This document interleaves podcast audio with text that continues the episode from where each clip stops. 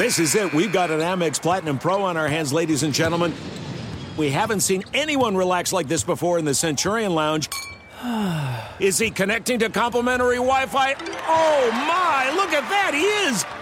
And you will not believe where he's going next. The Amex dedicated card member entrance for the win! Unbelievable! When you get travel perks with Amex Platinum, you're part of the action. That's the powerful backing of American Express. Terms apply. Learn more at americanexpress.com slash with Amex. At Bet365, we don't do ordinary. We believe that every sport should be epic. Every home run, every hit, every inning, every play. From the moments that are legendary to the ones that fly under the radar. See for yourself when you sign up today and get $150 in bonus bets when you bet just $5. Whatever the sport, whatever the moment, it's never ordinary at Bet365. 21 plus only must be present in Ohio. If you or someone you know has a gambling problem and wants help, call 1-800-GAMBLER. Terms and conditions apply. MTV's official Challenge podcast is back for another season. And so are we. I'm Tori Deal. And I'm Aneesa Ferreira. The wait is over, guys. All Stars 4 is finally here. And this season takes it to a whole new level. Old school legends, modern power players, and ex lovers are all competing in Cape Town, South Africa for the prize of $300,000. And we're going to be right here along with you fans, covering every episode on the podcast. Listen to MTV's official Challenge podcast on the iHeartRadio app, Apple Podcasts, or wherever you get your podcasts. NFL Total Access, the podcast, is getting you ready for the 2024 NFL Draft. I'm your host, Andrew Levy, and I'll be delivering two shows a week to make sure you're caught up on the very latest NFL news, including every free agency move and how it changes the draft needs of your favorite team. Draft experts and talent scouts, mock drafts, and a few shock drafts, too. NFL Total Access, the podcast, is already on the clock on the iHeartRadio app, Apple Podcasts, or wherever you get your podcasts.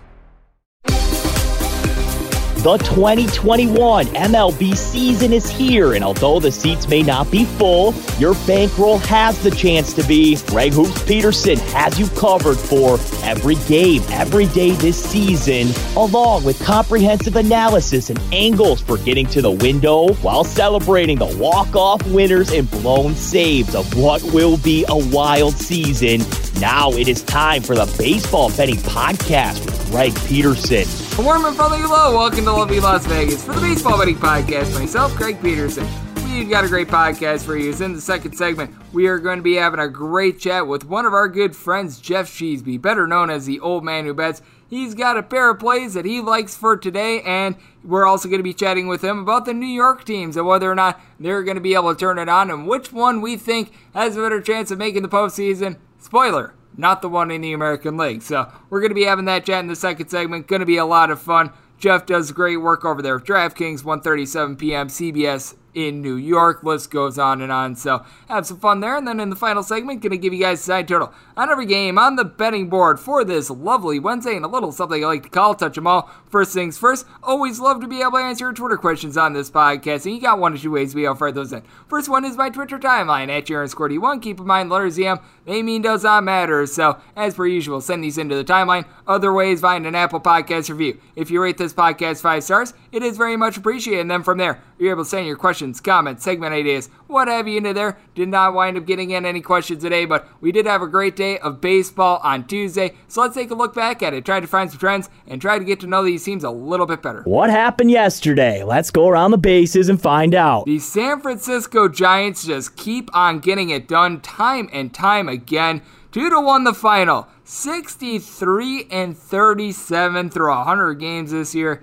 Once again, another bad night for the Giants is going to regress crowd as the LA Dodgers wind up having a Cody Bellinger fielding error, really cost them, and one Julio Urías wound up having a very good start. Like the third time one of his starts have went under in his last 15, but gives up one run in five and two thirds innings. Blake Treinen winds up taking the loss. He gives up an under run in one and a third innings. Jimmy Nelson, Brusdar Graterol, they combine for three outs out of the bullpen, scoreless, and for the San Francisco Giants, Logan Webb is on an incredible run. He gives up one run over the course of six innings. He has now given up a combined five earned runs in his last six starts, so he is certainly getting it done. From there, Jarlin Garcia, Tyler Rogers, Jake McGee, they all give you scoreless innings for the Giants. They go just one of eight with men in scoring position, but they came up big where it counts, they were able to get it done and they were able to get a massive win. Speaking of being able to get a massive win, that's what the Milwaukee Brewers got in Pittsburgh as the Pirates just before the game wind up trading the guy that was supposed to start this game and Tyler Anderson. Looks like he is on his way to Seattle. I was seeing some people that were saying that he was going to be going to Philadelphia, but it looks like Seattle is going to be his landing spot, and well,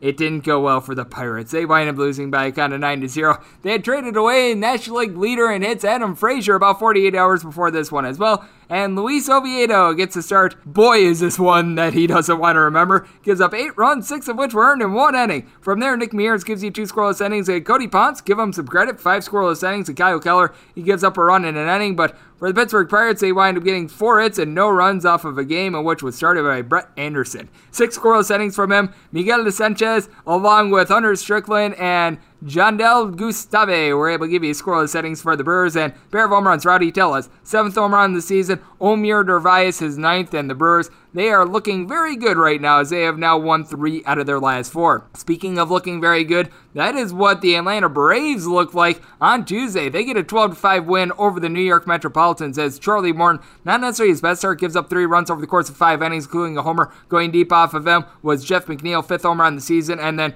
Brandon Drury winds up getting his third homer on the season. Felt like we haven't said his name in quite a while, and hopefully we're never saying this guy's name again as a starter. How about Jerad Eickhoff? Another terrible start. He gives up 10 runs in three and a third innings, including three home runs and five walks. Going deep for the Atlanta Braves, Abraham Almonte, his fourth home run of the season. Ozzie Albies, 17th home run of the season. And then Austin Riley would go deep off of him for his 18th home run of the season. And then he goes deep off of Yennsy Diaz a little bit later for another bomb. As Diaz, he winds up giving up two runs in two and two thirds innings, including serving up the 19th of the season to Mr. Riley for the Metropolitans. It got so bad that they wound up having to trot out Anthony Banda once again, who wound up pitching two innings in the game on Monday. He gives you a scoreless inning, and Drew Smith two scoreless innings off of him. And for the Atlanta Braves, bullpen was able to do their job. Edgar Santana gives up two runs in two innings, and then Shane Greene, Josh Tomlin, they both give you a scoreless inning. The New York Yankees looking to claw their way back into the playoff picture. They get a 4 3 win over the Tampa Bay Rays. And the big hit in this one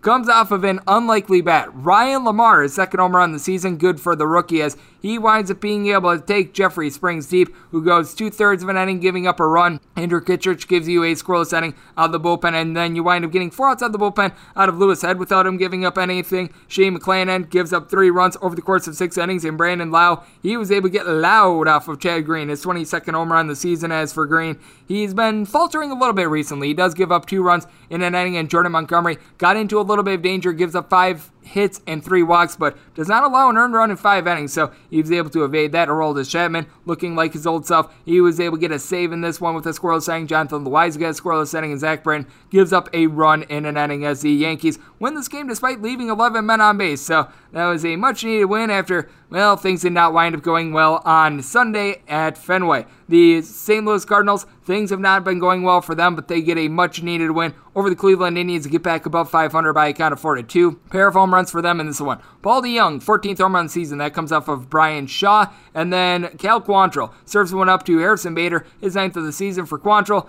Not a bad start in this one. He gives up one run over the course of six innings. Shaw gives up two runs in an inning, and then Nick Sandlin gives you a scoreless inning. Phil Maton, Nick Wittgren, they give up a combined one run in their inning of work. And for the Cleveland Indians, just not a lot doing on offense. Lone form of offense, Jose Ramirez. He goes deep off of Adam Wainwright for his 21st home run of the season in the fourth, and that's all that they would be able to get. Wainwright, who has been struggling on the road, north of a 5 ERA on the road this year, gives up two runs in seven innings. He brought it. Alex Reyes, 24th save of the season. He still has a sub 2 ERA, and Giovanni Gallegos gives you a scoreless inning as well. And for the St. Louis Cardinals, a team that has certainly had their trials and tribulations recently, offense seems to be getting online as they have now scored at least four runs in three out of their last four games. Very good sign for them. It was a very good sign for the Chicago White Sox to be able to get off the schneid to get a win over the Kansas City Royals by a count of 5 to 3. They had lost three out of their last four. And for the White Sox, pair of home runs in this one. Gavin Sheets, sixth home run season, and Eloy Jimenez, who wound up spending nearly 100 games on the injured list, his first home run the season. You love to see that. Dylan Cease gives up three runs, two of which were earned over the course of six innings. He was hurt by an Andrew Vaughn fielding error, but by and large, he was able to do his part. And then Liam Hendriks, Michael Kopech, and one of my favorite names, Reynaldo Lopez. I'll give you a scoreless inning out of the bullpen. As for the Royals, Brad Keller is all of a sudden starting to put it together. He gives up one run over the course of seven innings. He has now given up three runs or fewer in each out of his last four, going six plus innings in every one of them. So he did his part. Bullpen lit this game on fire. Kyle Zimmer and Jake Brentz wind up combining for an inning. They both give up two runs apiece in that eighth. Josh Staumont able to give you a scoreless inning, but needless to say, not what they were looking for. If you wound up having the Minnesota Twins and the under, oh goodness, this was a terrible one. The Detroit Tigers enter into the ninth inning down by a count of five to one. They get a grand slam off the bat of Eric Hofs off of Victor Robles to tie the game, and then they win it in the 11th, 6 to 5 just absolutely brutal. As Tyler Alexander, he was brutal out there on the mound. He gives up five runs over the course of four innings, giving up a pair of home runs. Going deep, Mitch Garver, 11th home run of the season. Willians Astudillo winds up getting his fifth. And then from there, Michael Fulmer, a scoreless inning. Erasmo Ramirez, three scoreless innings. Kyle Funkhouser brings a funk for an inning, a scoreless inning. Jose Cisnero, Daniel Norris, both give you a scoreless inning as well. This for a Tigers bullpen that is in the bottom five with regards to ERA this season. Minnesota Twins, they got a good start on Kenta Maeda. He gives up a solo home run over the course of six and a third innings. Being able to take him deep was Akil Baddoo, 10th home run season, but he brought it, and then the bullpen wound up not doing their job. Ty Duffey gives you a scoreless inning. Daniel Coulombe winds up giving you two thirds of an inning, and then Hansel Robles comes in for the save, gives up four runs in two thirds of an inning. Caleb Thielbar gives you a scoreless 10th, and then Jorge Alcala, he winds up coming in for four outs, gives up an unearned run in the 11th. That costs them, and for the Minnesota Twins, one of 12 with men in scoring position. A bad year for them just continues to get worse and worse. It has not been a great year if you've been betting on the San Diego Padres opponents whenever they've been at home, and the Padres get it done once again at home. 7 to 4 the final. The Oakland A's get up in this one by a count of 3 to 0. That was spearheaded by the fact that they wind up going 3 of 12 with Ben in scoring position. And then Sean Murphy would go deep off of Drew Pomeranz for his 13th home run of the season in the 8th. But for the Padres, they wind up putting up a 5 spot in the 5th. That was thanks to a big home run off the bat of Manny Machado's 18th home run season. Earlier in the game, Fernando Tatis Jr. would drive in new addition Adam Frazier for his 31st home run of the season. And for Chris Paddack, got into a lot of trouble in this one. He gives up 9 hits in 6 innings, but only gives up 3 runs. He's able to get the W in the process. Tim Hill, Emilio Pagan both give you a combined scoreless inning. Mark Melancon gets another save, his league leading 30th as he winds up giving you a scoreless inning. Pomeranz gives up a run in an inning out of the bullpen, but for the Oakland A's, James Kaprielian, who had given up four runs or fewer in each out of his first 12 starts, gives up six in four and a third innings in this one. Yusmeiro Petit, he goes two thirds of an inning, giving up a run from there. Burch Smith, two scoreless innings, and Deolis Guerra winds up giving you a scoreless inning as well. You were able to get quite a few scoreless innings out of the Reds, not so many of the Chicago Cubs, 7 to 4. The Cincinnati Reds were able to get the W in this one. For the Reds, Joey Votto goes deep not once but twice. He's hit a home run in each out of his last four games, 16th and 17th of the season. Eugenio Suarez is able to get his 19th home run season, and Jesse Winker is 21st. Vladimir Gutierrez, the rookie, was able to give you six and a third innings, giving up two runs in the process. Now, you did wind up having a pair of solo shots given up by Edgar Garcia. He gets one out, gives up two runs in the process. Jeff Hoffman, he gives you a squirrel saying Sean Doolittle, well, he was doing a whole lot for you as he winds up not giving up any runs in his two thirds of an inning. And Amir Garrett comes back after that Javi Baez walk off on Monday, and he was able to close the deal in the ninth inning. And for the Chicago Cubs, Adbert Alzolay gives up three of those four home runs, giving up four runs over the course of five innings. And Winkler gives up a solo shot in his inning of work. Kyle Ryan, gives up two runs in two innings to Dylan Maples, a scoreless inning of his own. And going deep for the Cubs, gotta wonder if it's gonna be the last home run in a Cubs uniform for either Anthony Rizzo, Kris Bryant, or both. For Bryant, his 18th home run season. For Rizzo, his 14th. And Patrick Wisdom gets his 15th home run season. Impressive considering he's got right around 150 at bats. So he certainly has been able to do his part. Speaking of being able to do their part, the Miami Marlins were able to do their part in continuing the losing of the Baltimore Orioles. 7 to 3, the final this one. For the Miami Marlins, Sandy Alcantara, not necessarily the world's greatest start. He gives up three runs over the course of six innings, but certainly was far from terrible. Gave up a pair of home runs. Austin the Sayes kid, 10th home run season Cedric Mullins, his 17th. He was much better than Spencer Watkins, who gives up four runs in four innings, including a home run to Sandy Leon for Leon. He was able to get his third home run of the season. Bullpen gives up a pair of home runs from there. Brian Anderson goes deep off of Adam Plutko, his fifth home run of the season, and Lewin Diaz was able to get his third home run of the season. That comes off of Shaun Anderson. Anderson gives up that solo shot in two innings. Plutko gives up one run in one inning, and then you wind up having two innings out of Mr. Conner Greene. He gives up one run in his MLB debut, and for the Miami Marlins, bullpen was flawless in this one. Anthony Bass, Anthony Bender, Dylan Floro all give you a scoreless inning. So the Marlins able to get it done. Washington Nationals get it done. They go on the road and take down the Philadelphia Phillies by a count of six to four. Interesting that Trea Turner down for what wound up getting one at bat in this one, and then was promptly pulled. Looks like he might be the subject of some trade talks. We are unsure about that, but what I am sure of is that Juan Soto is not getting traded at the deadline, and he went deep for his 18th home run season, including his seventh since the All Star break. That comes off of Matt Give Me Some More. Matt Give Me Some More. Well, he gave up some more as he winds up giving up a home run to Josh Bell as well as Bell has been able to get on a little bit of a hot streak as well. That is his 16th home run of the season. For more, he gave up all six runs that the Nationals would score in the course of four innings. From there, the bullpen was actually decent. Jose Alvarado, Connor Brogdon, and Enyel De Los Santos, I'll give you a scoreless setting.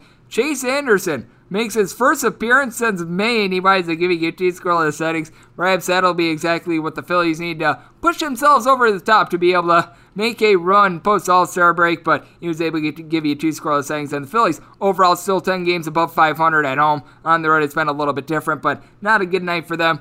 Arizona Diamondbacks just have not been having a good time of it in general. This is now a team that is 16 and 58 in their last 72 games. They fall to the Texas Rangers by a count of 5 to 4. The Rangers had scored four runs or fewer, by the way, in each of their last 14 games going into this. The Diamondbacks clearly the get right solution as Taylor Widener, three and two thirds innings from him. He gives up five runs, all of which were earned, including home run. Bullpen from there was not bad. Matt Peacock, two scoreless innings. Noé Ramirez, a scoreless inning. Brett Guys gives you four outs out of the bullpen as well. And for the Arizona the Diamondbacks, they go just 2 of 4 with men in scoring position as Dane Dunning, he was able to get her Dunning. Gives up two runs in six and a third innings. His ERA at home is more than half of what it is on the road. Joe Barlow from there, two outs out of the bullpen. Spencer Patton does give up two runs in two thirds of an inning, but Joely Rodriguez closes out the eighth, and then Ian Kennedy gets a 16th save of the season with a scoreless ninth. And going for the Rangers, Joey Gallo, 25th home run of the season, but first since the All Star break. A team that was able to get things going on Tuesday as well. That'd be the Colorado Rockies. They wind up taking down the LA Angels by a count of 12 to 3. For the Angels, this was not a good start from one Jose Suarez, who is doing a great job out of the bullpen. Ever since getting elevated to being a starter, his ERA has ballooned. He gives up eight runs, four of which were earned in three and a third innings, including home run. And I will say, fielding did not do him any favors. Jack Mayfield, a pair of errors and you had Jose Iglesias committed an error as well. But for the Colorado Rockies, going deep off of him, Brendan Rodgers, seventh home run of the season. Sam Hilliard, his fourth of the campaign. And Austin Gomber gave a very good start, giving up two runs over the course of six innings. Justin Lawrence, he does give up a run in a third of an inning. Tyler Kinley, he goes five outs, not giving up a single run. And Zach Rosscup, a scoreless ninth inning. Meanwhile, for the LA Angels, you did wind up getting a home run off the bat of Shohei Ohtani, his league leading 36th. Too bad he can't pitch every single day because they needed more of it. You end up having Andrew Wantz, the gentleman that came up from the AAA a few weeks ago, gives up two runs in one and two thirds innings. Junior Guerra gives up two runs in two innings. Mike Mayers was able to give you a scoreless inning, and so did Adam Eaton. Adam Eaton now with a career zero ERA position player, a scoreless inning. So you love to see that and you just love to see what the Mariners have been able to do all season long, but they are unable to get it done in this instance against the Houston Astros. 8 to 6 a final for the Houston Astros. They were able to get to Chris Flexen, a guy that had given up two runs or fewer in all but one of his home starts so far this year. Regression set in. He gives up seven runs over the course of four innings, including a home run. Deep for the Astros in this one. Yordan Alvarez, 19th home run season. Lance McCullers Jr. did not wind up having the world's greatest start either. He does give up four runs over the course of six innings, including a home run to Kyle Seager. 20th home run of the season. Abraham Toro, who just got traded from the Houston Astros to the Seattle Mariners, he gets a seventh home run of the season off of Ryan Pressly in the ninth inning to give the Seattle Mariners a little bit of life as they tried to come back from being down 8 to 4. That winds coming off of closer Ryan Pressly. And Pressly gives up two runs in his inning of work, but Blake Taylor, Ryan Stanek, they were both able to give you a scoreless inning. For the Seattle Mariners, You get scoreless innings out of Josh Smith, Casey Sadler, Ryan Weber, and Hector Santiago. Gives up one run over the course of two innings, but for the Mariners, they've got the second best record in baseball, I believe, the last month, and the Astros are number one with that regard. It's been a great run. They were unable to get it done in this instance, though, and if you're looking at not being able to get it done, that's what's happened if you've been taking unders ever since the All Star break. We wound up seeing that wild Friday coming out of the break. Over the last seven days, though, we have seen 30 overs and 52 unders. That is a clip of about 64% to the under. If you're looking at favorites over the last seven days, they are hitting 52 to 36, so that's right around a 59% clip, somewhere in that range. Home teams in that time span 50 and 38, so they've been doing relatively well. If you're looking at home teams in general the last three days, they've been able to do a very solid job. 195 and 151. That's about a 56.5% win rate. Favorites overall, 204 and 139. So they're hitting at about 59.5% the last 30 days. In the last 30 days, we have seen 161 overs and 167 unders. So about 51% of games are going under. And if you're looking at the season to date, you've got a very, very tight knit over and under rate. 718 overs, 718 unders. These guys are pretty good at doing their job when it comes to setting totals. Favorites in that time span, 873 and 616. So favorites overall for the year hitting at about 58.6%. And home teams hitting at about 55.5%, 833 and 669. So that's what we all wound up seeing from Major League Baseball on Tuesday. And now let's turn the page forward Wednesday. Geoff Sheasby going to be breaking down a couple games with me. We're going to be discussing with them the New York teams as well. That is on the other side with the old man who bets right here on the Baseball Betting Podcast with myself, Greg Peterson.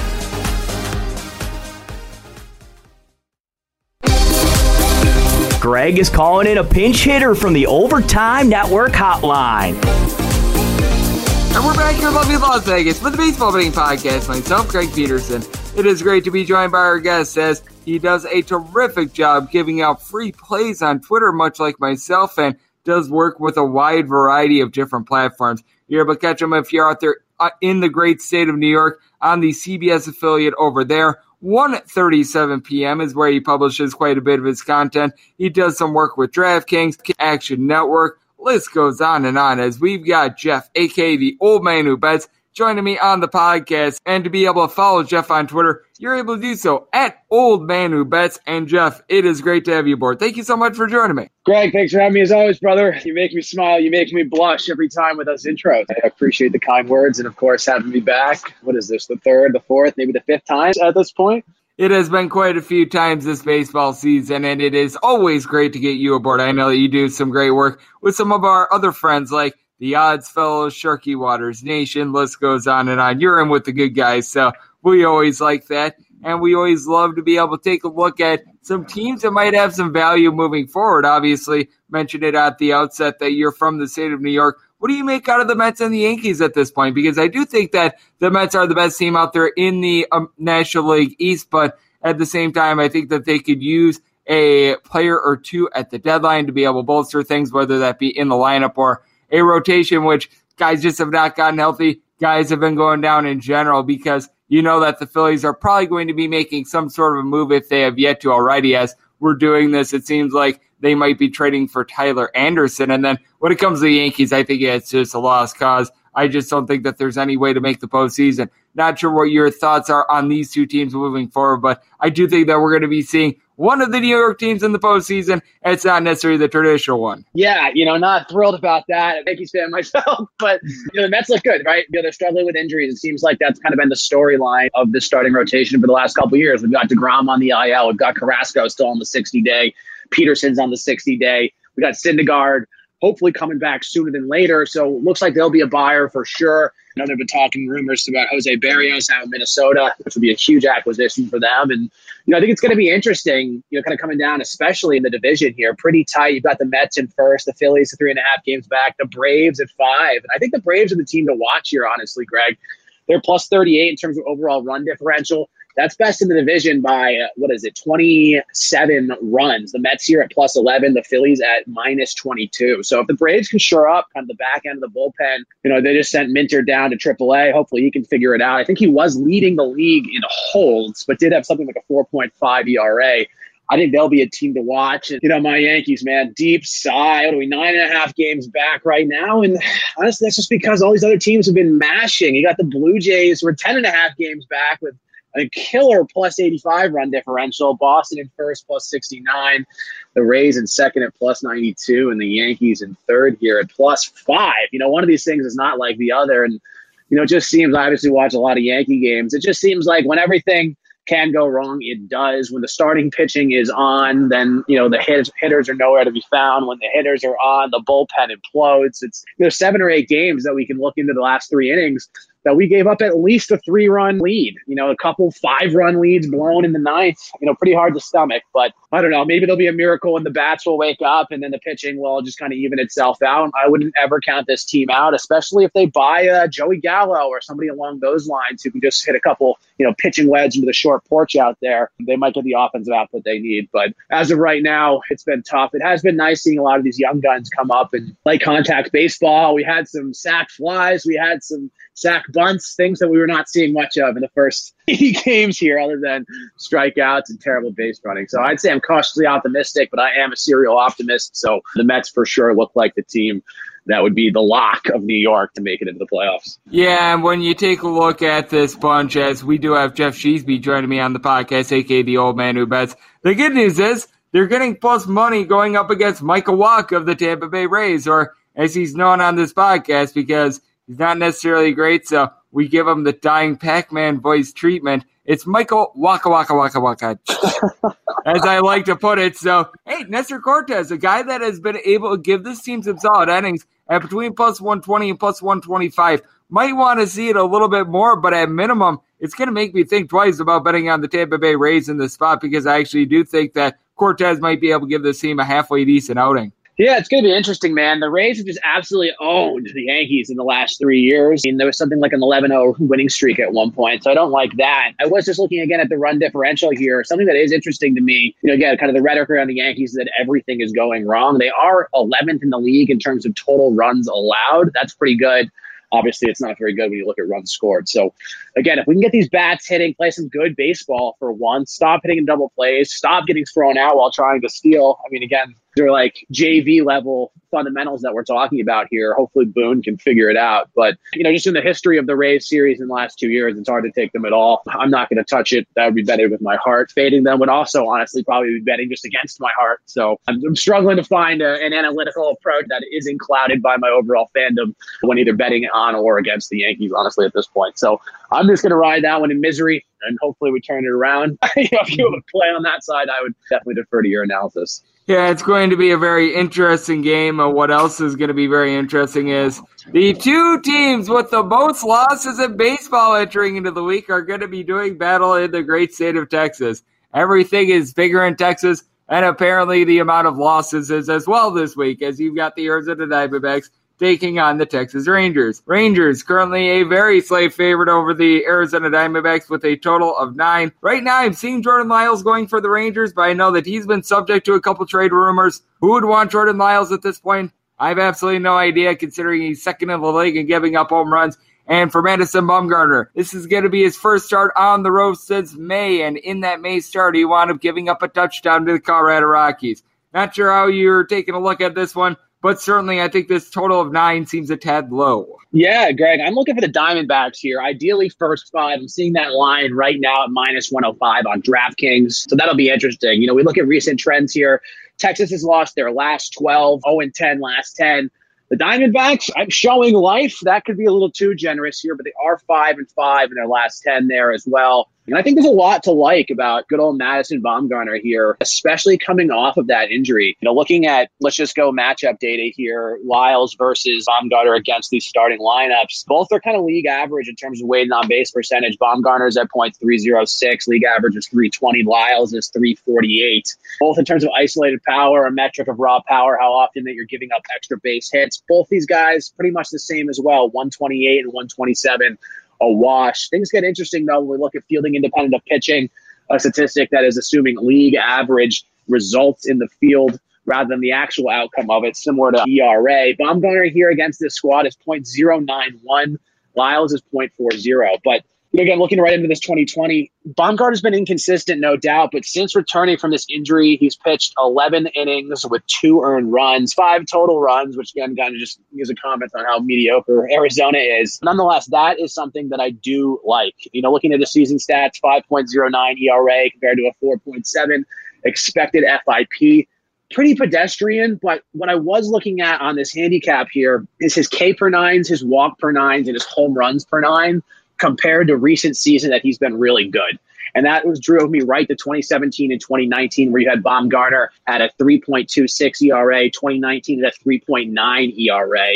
And the K per nines will go 2017, 2019, 2020 here 8.19, 8.80, 8.79. So they've only gotten better essentially over the last three years. Home runs per nine, pretty much the same as well 1.38, 1.30, 1.40 this season. And really, the only thing that's resulted negatively for Bumgarner compared to these three years is his walks per nine has increased 1.62, 1.86, and 2.42 here. But I don't think that that stat, honestly, Greg, is all that significant. In the 10 starts he's had this year, he's had two that were absolutely abysmal, where he had four walks He's had two starts that had one walk apiece, and he's had six starts with zero walks. So if the control of those statistics is the walks, he's only had one walk in his last 11 innings, you know, coming back from this injury. So I love that. You know, looking on the other side of the ball here, we got Jordan Lyles. You already said it. Who would want Jordan Lyles? Not me for sure. Since 621, essentially the crackdown of sticky stuff, he's been one of the worst pitchers in the league when looking at the K per walk ratio. 14th worst of all starters at a 10.7%. Just for comparison's sake, Nola has been the best in the league with a 33.3 K to walk ratio. Gerrit Cole obviously a homer on that one, but he's been pretty solid as well, 11 to 23%. So that is certainly a, an eye opening statistic for Lyles. He's also been overperforming since 621, which I love. He's looking at a 4.25 ERA compared to a 5.46 FIP. So a lot of room for regression there. And then it comes a full game versus first five here. You know, the only problem with this bet ultimately is that both these teams stink.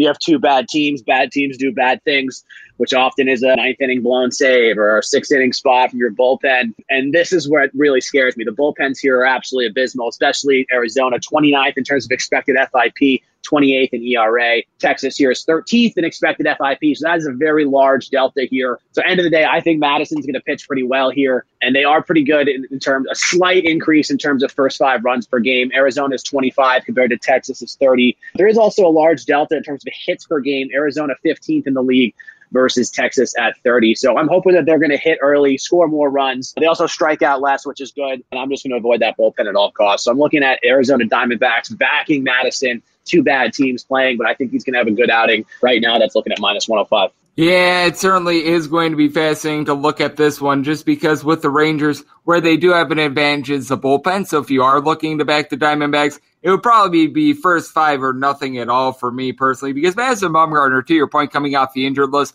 has looked very solid. And how many times haven't we seen it with the Arizona Diamondbacks? They wind up getting a good start out of Madison Bumgarner, Zac Gallen, Merrill Kelly, and then the bullpen just lights the game on fire. So it is something to take a look at. And also something to take a look at going into Tuesday. The Rangers had scored four runs or fewer in 13 out of their last 14 games. So You've got a whole lot going on here. Not much of it is good, but you know what? It's a good old situation of something's got to give. As we do have Geoff Sheasby, aka the old man who bets, joining me on the podcast. And Geoff, I know that you're looking at another game as well. You've got the Minnesota Twins and the Detroit Tigers on the card. Once again, pair of teams has not necessarily went well for them, but I will say the Tigers have shown some good fight. They do wind up getting swept over the weekend against the Kansas City Royals, but by and large, I do like what I've seen out of this team. It's going to be Wily Peralta going for them and J.A. Happ. Typically, you like to say Hap Hap Hooray whenever he does well. This year, it's been a lot of Hap Hap Boo for him. Seeing a total of 10 and half.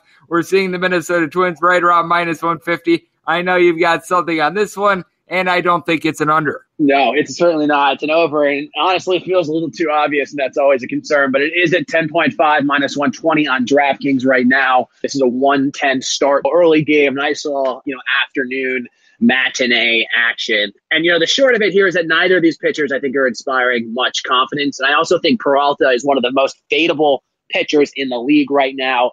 The wheels finally came off for him in the last start, but nonetheless, he has been overperforming so, so hard. So we look at this 2020 matchup data here. you know, Peralta again, he's better than the league average when we look at the matchup data that he's working at, which I just skipped over because none of it is particularly inspiring and the sample sizes are rather small. But we look at his season statting here, stats here.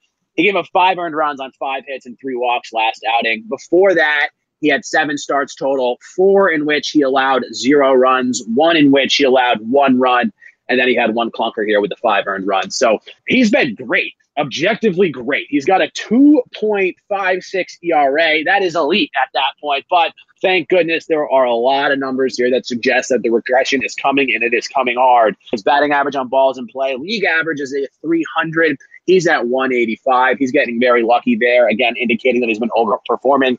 An ERA versus expected FIP, one of my favorite comparisons to make when handicapping baseball. 2.56 versus 4.65 that's a whole two plus run difference there. And you know, the best part about Peralta here, Greg, is it's not like he's new to the league, right? If he was a hot shot, you know, rookie or whatever, we would take a lot of these stats with a grain of salt, but we can look back on his previous seasons to kind of find similarities and differences and figure out what the outliner outlier is. So similar to what I did with Bumgarner, I looked at some of his K per nine and walk per nine rates. And they're almost identical to 2019, which is the last time he pitched. In, in 2019, his K per nine was 5.36, a relatively mediocre number. 2020, almost identical, 5.35. Walks per nine, has improved a little bit here, but nonetheless, 2019, 4.24, not a good number, and 2020, 3.26. So when you look at the difference between his overall ERA in those years, in that 2019 year, it was a 5.8 ERA with a 5.76 expected FIP.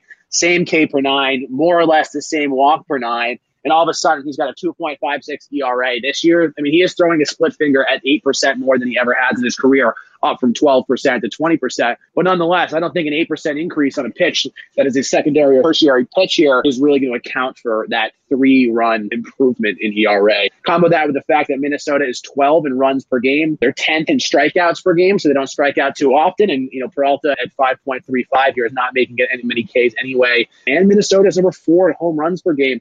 Those are all stats that simply just do not reflect their overall record or run differential, really. But I think that is just shaping up for an absolute absolute juicy performance from these Minnesota Twins. And and we get to J.A. Happ, my man. You know, he's having the worst season of his career, quite literally, since 2007. And in 2007, he only pitched four innings, his first year in the league. Right now, he's looking at a 6.14 ERA, mediocre. He has his lowest K per nine ratio since 2009, his highest home run per nine stats since that first season. His walk per nine is slightly below his career average. That's pretty much the only perk here. But, you know, I think Cat maybe gets a little lucky that Detroit isn't exactly the best hitting team, but they're also not the worst. They are 17th in runs per game. They're also 14th in first five runs per game, which is nice because they've been hitting starters well. So I, I, think that bodes well. And then we get to the bullpens. Both of these have been whew, mediocre again. I think it's almost a flattering term to use for these. I didn't think it would be able to get much worse. We talked about in the Diamondback Rangers game, but here we've got Detroit number 27 in ERA at 5.14, and Minnesota's bullpen also just as bad. 25 in ERA. And Taylor Rogers just had a strained finger out for an indefinite amount of time, I believe. Should at least be out tomorrow. If they lose their best closer, They've got Robles, but he's been inconsistent. Long story short, I've got a pitcher that should, is overperforming big time and a pitcher who just stinks with two bad bullpens, an above average Minnesota hitting team, even though the record doesn't reflect it. And hopefully Happ is just bad enough that the Tigers will hit they have been playing well. Their last 10 games, I believe they're 6 and 4 in that time frame. Give me the overall day, over 10 and a half. Certainly has been a rough run for those that have been betting Twins unders as they were the only team going into this week with north of 60% of their games going over. And for the Detroit Tigers, ever since the beginning of the month of June, this has been an above average offense after they were very anemic. Guys like Jonathan Schoop and company, as the guy that we might wind up seeing come up in the trade deadline if the Tigers do wind up selling they have been able to do a solid job. And speaking of someone that does a very solid job, that'd be you, Geoff. You do an absolutely terrific job over there with the CBS affiliate in New York, 1:37 p.m. I know you do some things with the Dad Bods podcast as well. List goes on and on. Love to get people at home know what you've got going on right now and how people are able to follow along on social media and other platforms. Yeah, Greg, thanks as always for having me, man. Always a data driven conversation around baseball, and that's always such a beautiful thing. You can get me at Old Man Who Bets on Twitter, oldmanwhobets.com for merch, things along those lines.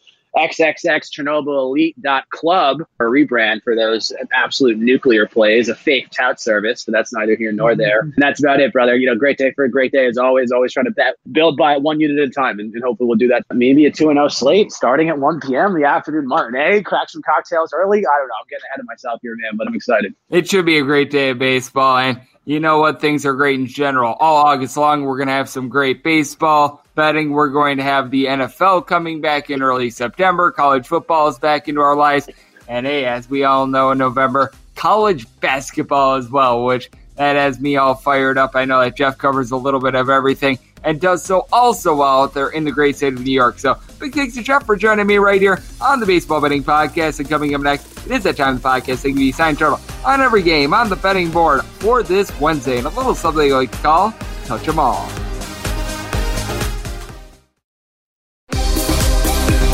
Welcome back to the Baseball Betting Podcast with Greg Peterson as we're off to a quality start, and now it's time to walk it off in a grand fashion. And we're back here in lovely Las Vegas for the Baseball Betting Podcast. Myself, Greg Peterson. Always a pleasure to get our man, Geoff Sheasby, aka the old man who bets on the podcast. So, big thanks to him. Now it is that time, the podcast, to give you sign total on every game on the betting board for this Wednesday and a little something I like call touch 'em all. If a game is listed on the betting board, Greg has a side and a total on it, so it is time to touch 'em all. Do note that, as per usual, we are going to be going in Las Vegas rotation order with these, and any changes that are made will be made to the spreadsheet along with my Twitter timeline at GRSquarty1. And how rotation order works is that it goes National League games first, then the American League games are up after that, and then any interleague games are going to be at the bottom. So keeps things all nice, neat, clean, and easy. We've currently got one game that is off the betting board, and these are subject to a little bit of change because, as we know, trade deadline moves are happening left, right, and sideways. So I will be keeping you guys abreast of that as well. But we are going to be beginning with that first national game. 901 902 on the betting board. The Milwaukee Brewers hit the road to face off against the Pittsburgh Pirates. The Pirates are walking the plank with a to be determined starter. Right now, the betting board has Adrian Houser listed for the Brewers. ESPN.com has Eric Lauer listed for the Milwaukee Brewers. So we've got a whole lot of mystery here. Now, whether it be Houser or Lauer, they are going to be a sizable favorite with the Pittsburgh Pirates. Who knows what they're going to be throwing out there because they went with you don't mess with the Luis Oviedo yesterday as their starter. They got one inning out of him and he gave up six runs, which means that their bullpen is completely depleted. Looks like they could go with someone like uh, Cody Ponce, who's got an ERA that is not good for his career. He's giving up north of two home runs per nine innings. And the Pittsburgh Pirates, a few days ago, wound up trading away the league leader in hits at Adam Frazier. So you've got a lot going on there. You take a look at the Pirates lineup from yesterday. You had two guys sitting above a 265 at night's end. And one of those guys has a small sample size in John Nogowski. Been able to get quite a bit of something out of Bryan Reynolds, but who knows if he winds up getting traded. 18 home runs for him. He's hitting a 311. He's been terrific. And Ke'Bryan Hayes is someone that you've got to think that they're going to be relying upon moving forward. He's hitting right around 260. He's been relatively solid. Ben Gamel's been able to give the team a little bit of something. And then with the Brewers, ever since the Willy Adames trade, they have been much better on offense going into yesterday, averaging right around 4.9 runs per game. Now that's like five runs per game with the outburst that they wound up having against the Pittsburgh Pirates since the beginning of June. And for Mr. Adames, he's been able to give the team a double digit amount of homers ever since getting to Milwaukee. Omar Narvaez goes deep yesterday. He's got right around 385 on base. They are dealing with Christian Yelich being out of the fold, but Christian Yelich only has six home runs so far this year, and it's hitting right around 235. I recognize that his on base is relatively solid, but now you've got Lorenzo Cain in the fold as well. He's not necessarily been the world's greatest hitter the last few years, wound up opting out the 2020 season about a few weeks into it, but certainly a guy that's able to play the field. Luis Urias has been dealing with injuries. He's back. He's got a 330 on base along with Lorenzo Cain and then Colt Wong. He's been able to do a great job at the front end of the lineup, hitting right around 295. With the Brewers accruing such a good lead yesterday as well, you were able to save your trustworthy arms like a Devin Williams, who just wound up coming off the injured list, Josh Hader as well. So these guys are going to be fresh. And for the Pittsburgh Pirates, they wound up using up a little bit of everyone.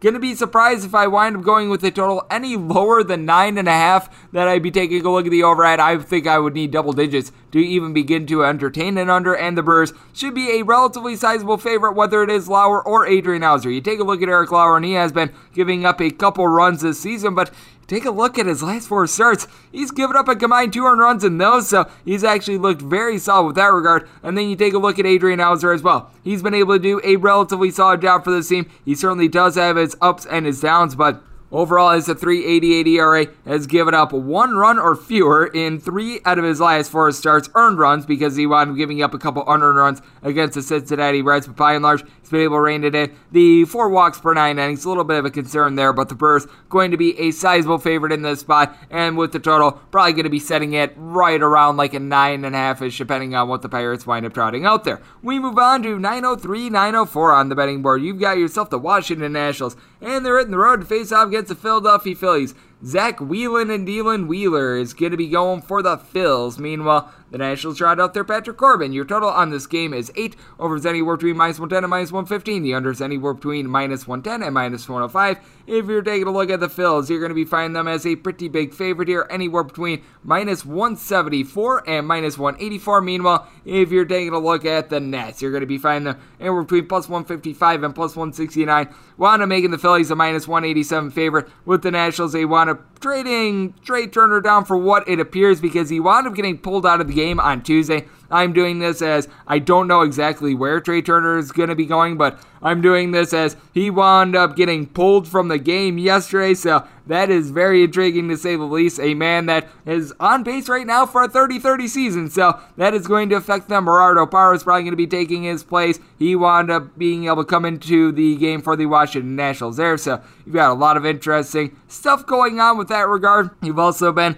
looking to Carter Kieboom for at bats. He's a guy that has been a highly touted prospect for years for the Washington Nationals, has yet to be able to put it together. You've got Josh Harrison, Alcides Escobar in between a 280 and a 290, and Tres Barrera, who's currently playing the catcher spot for the injured Yan Gomes. He's in that realm as well. And Juan Soto has been absolutely amazing for this team. He's got seven home runs since the All Star break. His on base percentage is right around 425, but what is going to be provided around he and Josh Bell, who wound up going deep yesterday for his 16th home run this season, is anyone's guess. Meanwhile, you take a look at the Philadelphia Phillies. Bryce Harper has been able to do a very solid job for getting on base. He's got a 400 on base, 523 slugging. Problem is, 14 out of his 15 home runs so far this year have been solo shots. Jean Segura's hitting a 315 for this bunch. Got a couple guys that they do need to pick it up with the bat. You've got Andrew McCutchen, Rhys Hoskins, Didi Gregorius, Odubel Herrera. All hitting between a 216 and a 240, but for McCutchen, 355 on base, 15 plus home runs. Rhys Hoskins, 20 plus home runs. And then you've got Odubel Herrera, who wound up looking very good in late May and into June, and then has just really fallen off a cliff since then with the Philadelphia Phillies.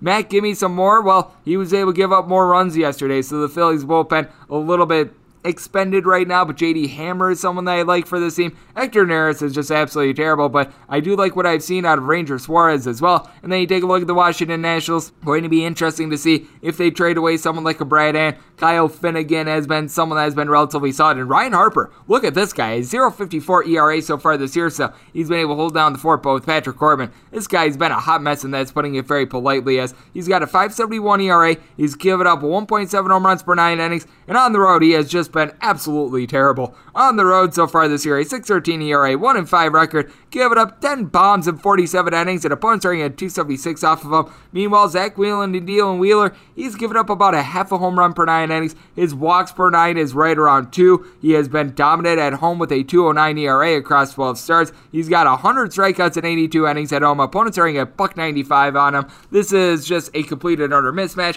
This is a spot in which I'm going to be taking a look at that Phillies run line, which I'm currently finding at plus money between plus 110 and plus 115. We are certainly riding with that. And with the total, set it at 8.1. I think that Zack Wheeler is going to be able to do a tremendous job, but Patrick Corbin is going to get destroyed. So taking the over along with the Philadelphia Phillies run line. 905, 906 on the betting board. The Atlanta Braves hit the road face off against the New York Metropolitans. Tylor Megill is going to be going for the Mets. Max Fried is going to be going for the Atlanta Braves. Your total on this game is 8. Over is anywhere between minus 110 and minus 115. The under is anywhere between minus 105 and minus 110. If you're looking at the Metropolitans, anywhere between minus 116 and minus 123 is your price. Seeing minus 125 out there as well with the Atlanta Braves, anywhere between plus 105 and plus 113. Fried has just been up and down very much this year, but with Tylor Megill, I do think that there's going to be a little bit of regression that comes in with him. He has been amazing in his starts. He's given up three home runs over the course of 30 innings, just a 1 0 record, but a 210 ERA across six starts. He's been giving up right around three walks per nine innings, has been a little bit lucky on the fly balls, though, and has given up a grand total of two runs across his four starts most recently, so that is something that I just don't think is going to be sustainable. You take a look at the Mets, they have scored either three or four runs in four out of his last five starts as well, so it's not like he's getting a ton of run support. Meanwhile, you take a look at Mr. Fried, giving up about 1.1 home runs per nine innings, 3.2 walks per nine. He's giving you nine strikeouts per nine innings, so very, I guess you could call them cookie cutter numbers. Not necessarily great, not necessarily terrible. And where he's really been faltering is on the road. A 6.55 ERA. He has just been giving it up time and time again whenever he's away from Atlanta, giving up 7 out of his 10 home runs on the road in just 33 innings. Opponents are getting a 333 off of him. then you take a look at this Mets lineup. It is not necessarily one that's great, but at the same time, it is getting better because you've got guys like J.D. Davis along Jeff McNeil back to the fold, McNeil along with Pete Alonso, Dom Smith, Tomás Nido. You're able to throw in there James McCann as well. All guys hitting between a 248 and a 267. And for Pete Alonso, 22 home runs so far this year. But ever since the All Star break in the home run derby, he has been very hot for this team Luis Guillorme. He has been able to hit about a 300 for this bunch along with Brandon Nimmo as well. And for the Atlanta Braves,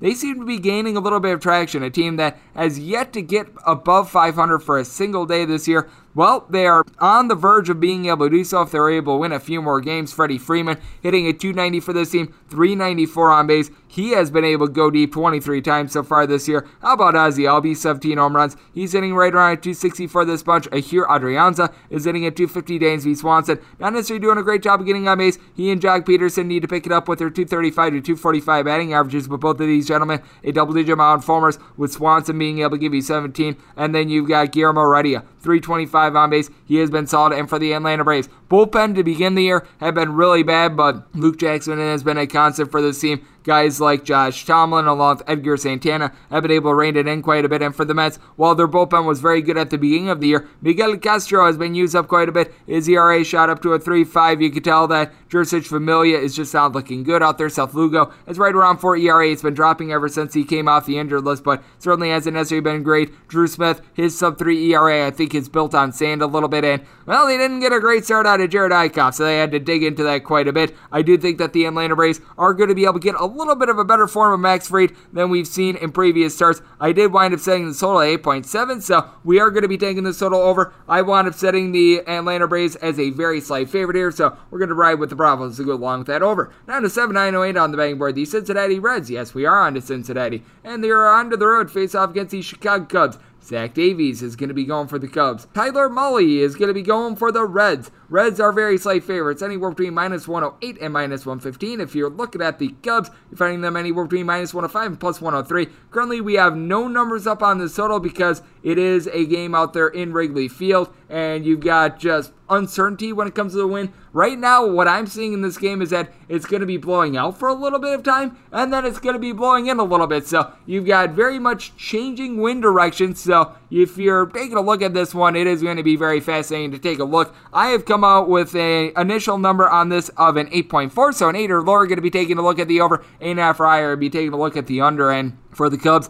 I think the key here is what sort of command are you going to be able to get out of Zach Davies? He is not a swing and miss guy, a gentleman that is averaging right around five and a half to six strikeouts per nine innings, but he's kept the ball in the yard. He's given up right around 0.75 home runs per nine innings. You take a look at what he's been able to do at home so far this year 4.19 ERA across 11 starts. He has given up eight out of his nine home runs when he's been at Wrigley, but he's been able to do a good job of being able to keep things in line a little bit more because on the road he's given up nearly six walks per nine innings. At home, that drops him more around about a 3.7, 3.8. Meanwhile, you take a look at Tyler Mahle. He is a guy that deals with walks issues as well, right around three and a half walks per nine innings, but by and large has been able to do an absolutely superb job on the road. 226 ERA, 5 1 record across 11 starts, giving up three home runs at 59 and two thirds innings, and opponents are getting a buck 89 off of them. And for the Cincinnati Reds, this is a team that has been dealing with not having Nick Castellanos in the lineup, but you you still have some good bats as Jesse Winker is a guy that is hitting well above a 300, has gone deep 21 times so far this year. Joey Votto, despite spending some time on the injured list, he's got 16 home runs.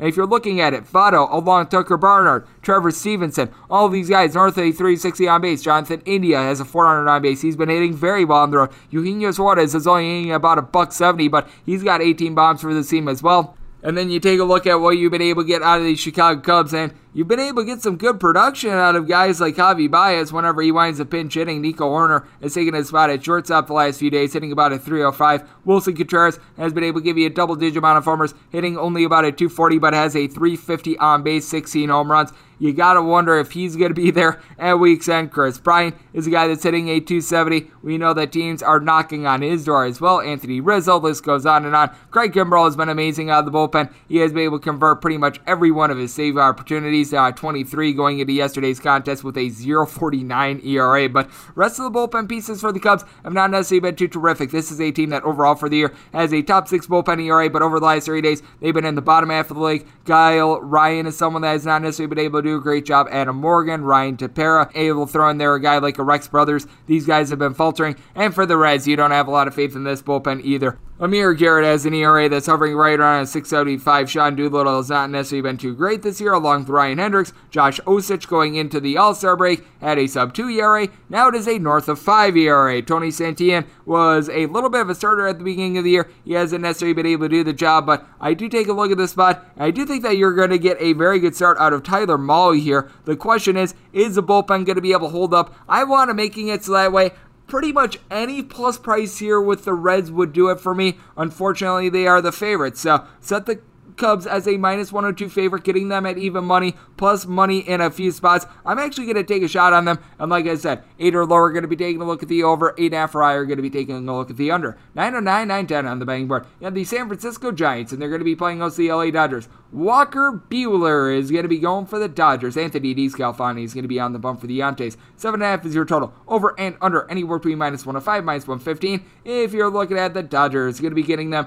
anywhere between minus 145 and minus 150. Meanwhile, on the Yantes, you're going to be getting them anywhere between plus 130 and plus 136. Now, Anthony DeSclafani has had one big bugaboo team so far this year. That is the LA Dodgers, but the LA Dodgers are not coming in in great recent form. Walker Buehler has been able to do a nice job all year long. He's given up right around 0.95 home runs per nine innings, his walks per nine. That is a little bit above two, but I take a look at Walker Buehler as well, and he has been absolutely tremendous recently. You take a look at him, and two of these starts wound up coming up against the San Francisco Giants, but in his last five starts, he has given up a combined six earned runs. Meanwhile, you take a look at DeSclafani on the other side. He's actually been better on the road than he has been at home. Home ERA of a 360, road ERA of a 250, but I think that that's a small sample size. He's only had seven home starts so far this year, giving up three home runs and eight walks over the course of four innings, and he had one bad start against the Dodgers, in which I believe that he wound up giving up nine or ten runs. That really threw things out of sorts. And then you take a look at this Dodgers bullpen. It has been a little bit depleted recently, but the good news is they did wind up getting back Jimmy Nelson.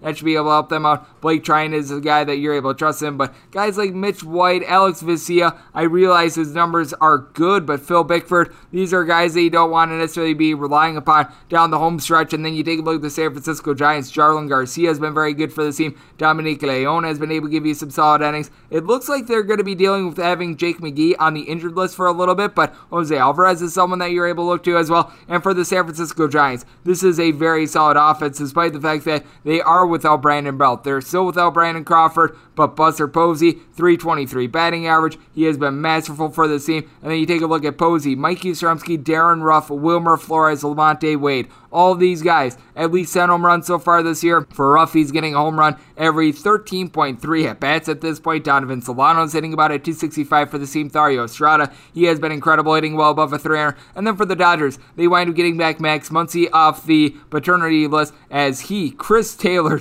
Justin Turner down for what? Will Smith and AJ Pollock all have at least 13 home runs so far this season. And for pretty much all these guys except for Will Smith, they're all hitting above a 270 now. The big issue for this team is that they have been dealing with some injuries, especially in the outfield. Mookie Betts currently on the injured list, so Billy McKinney and Luke Raley are right now getting starts. That is not necessarily what you want. Starting pitching advantage certainly goes to the LA Dodgers here, which is why I did wind up setting them as a favorite in this spot. But I do think that the bullpen favors the San Francisco Giants, and overall, I have them with a little bit of an edge here. Did wind up setting this total at 7.6, so I'm going to be taking this over. I just think that we've got a little bit too low of a total considering how both of these offenses have been playing so far this year. And in this spot, I was willing to take the Giants as long as I was able to get at least a plus 130. We have gotten that. So, going to be taking the Giants and this total over. 9 11, 9 12 on the betting board. The Detroit Tigers are going to be in the road to face off against the Minnesota Twins. J.A. Hep Hep Hooray. Hopes to not be J.A. Hep Hep Boo, as we talked about this game a little bit earlier with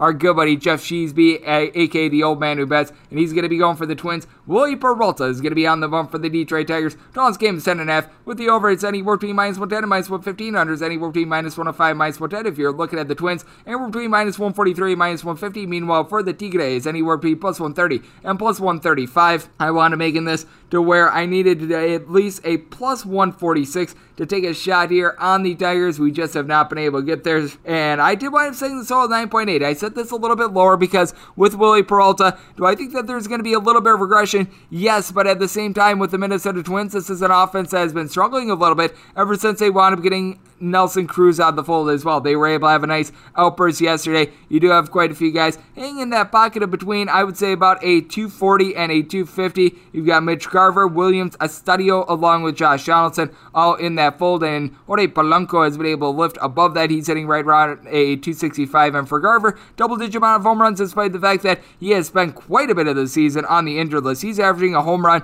every, I would say, about 12 or so at bats. Josh Donaldson has went deep 16 times. 360 on base, but Miguel Sano has had a little bit of an up and down year. Got hot with regards to home runs in late May, early June. Has not necessarily been able to belt out too many recently. You've got Gilberto Celestino sitting right around buck 40, and Dalton Simmons is sitting at 220. You've had Trevor Larnach be able to give you a little bit of something recently, but he's been out of the fold in recent days. And for the Detroit Tigers, I do like what you've been able to get out of quite a few of the top end guys in this lineup as Akil Baddoo, Robbie Grossman, Jeimer Candelario, all between a 345 and a 360 on base. Grossman along with Eric Haase, Jonathan Schoop, all giving you between 15 and 18 home runs so far this year. And Baddoo wound up hitting double digits yesterday as well. You've got a couple guys like Zack Short, Victor Reyes, along with Willi Castro hitting at 220 or lower. But by and large, this is a Tigers team that after a really bad start to the year, they've been able to kick it up with their bats now. The bullpens of both of these teams, they're not necessarily too terrific. Kyle Funkhouser has been able to give you some good innings with the Tigers. They up just pulling Michael Fulmer off the injured list.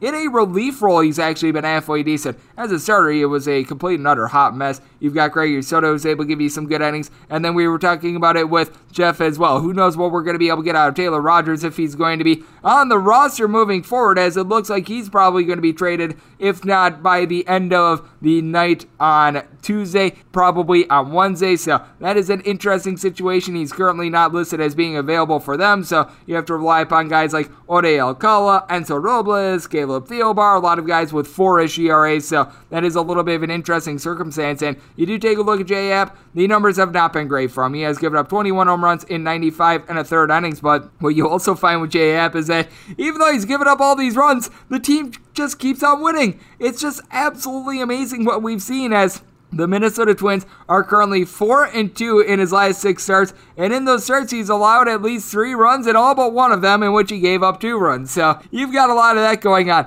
A 7.03 ERA here in the month of July, but he's been able to overcome it somehow, some way. He's given up 7 home runs in his last 4 starts, so it has been really remarkable to see. And I do think Wily Peralta is going to be able to give you a good spirited effort, but I do think that there's a chance that we might wind up seeing a piece or two from the Detroit Tigers wind up getting traded. I think that this is just a little bit too much as well because, as we know, Minnesota is a little bit more of a pitcher friendly ballpark, so I'm going to be diving under in this spot. And with the Minnesota Twins, I'm going to be taking them because I was willing to lay up to about a minus 146, minus 147. If you're looking at their run line, that is anywhere between a plus 120 and a plus 120. In order to take the Twins run line in this spot, I needed right around a plus 130. So I'm going to play it safe, going to take the money line, and I'm going to be going under. 913, 914 on the bang board. Use it as Astros hit the road face off against the Seattle Mariners. Yusei Kikuchi is going to be going for the M's. Jake Odorizzi is going to be on the bump for the Stros. Astros find themselves anywhere between minus 128 and minus 135 favorites. Meanwhile, if you're taking a look at the Mariners, going to be getting them anywhere between a plus 119 and a plus 120, seeing a plus 115 at DraftKings as well. 8.5 is your total. Over is anywhere between minus 110 and minus 120. The under is anywhere between even and minus 110. While I'm making the Astros minus 141 favorites. The Seattle Mariners have had a great run to the season, and I was setting them more around a minus 130 before we wound up seeing the news that Kendall Graveman wound up getting traded, and he has quite honestly been one of the best relievers in all of baseball. Not having his services, that is going to be tough. Abraham Toro is going to be available for the Seattle Mariners, it looks like in this game. He's been able to give a little bit of pop to the Houston Astros, really tore it up at the AAA level. Here at the big league level, not necessarily so great. And Jake Odorizzi is a guy that's a little bit hit or miss. 3 and 5 record, 423 ERA, but he has been able to do a better job on the road than he has been able to do at home. His road ERA is about a point lower than his home ERA. All three of his wins have come away from Houston, giving up three home runs in 28 and two thirds innings on the road, and opponents starting a buck 82 off of him. Meanwhile, Yusei Kikuchi is the exact opposite. He is someone that at home has been worse than he has been on the road. 4 and 2, 353 ERA when he's been on the road.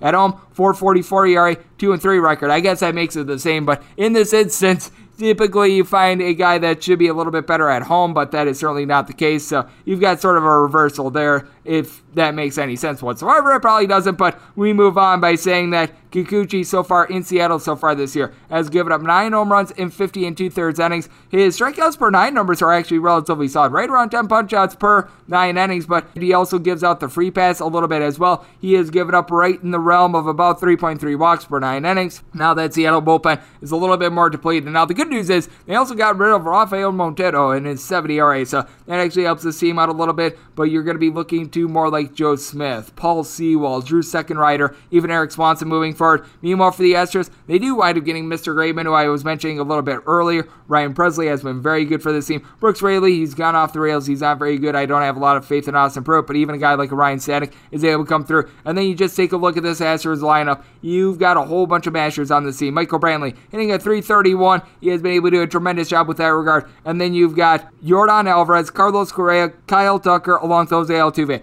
All hitting at least at 270 and all giving you at least 16 home runs. Yuli Gurriel, 10 bombs. He's been able to hit at 311. And then you've got Aledmys Diaz hitting at 280 for the team. Limited sample size, but he's been terrific. Myles Straw, 15 stolen bases, 260 batting average. And for the Mariners, they need Toro because, well, they are right now dead last in the big leagues when it comes to batting average. You take a look at the starting lineup that they threw out there yesterday. Three guys hitting above a 225 right now. Now, Luis Torrens, a guy that's sitting at 223, he has actually been relatively solid. He's sitting right around 275 in the month of July. He's been able to go deep a couple times, but he, along with Jake Bauers, Kyle Seager, Cal Raleigh, Jarred Kelenic, Shed Long, Dylan Moore. List goes on and on of guys that are hitting a 223 or lower for the team. JP Crawford hitting at 270. He has been solid. Mitch Haniger, 25 home runs. He has been amazing. I will say for Kyle Seager, not a great batting average, but 19 home runs so far this year. Ty France, 275 batting average, but I do think that this is going to be a good start for Odorizzi. He's been his be- at his best on the road, so I think that he's going to be able to deliver once again. So I'm going to be taking the Astros on the money line. Both of these pitchers are guys that wind up giving up runs as well. I wound up saying this all at 9.5, so we're going to be taking the over along with the Houston Astros.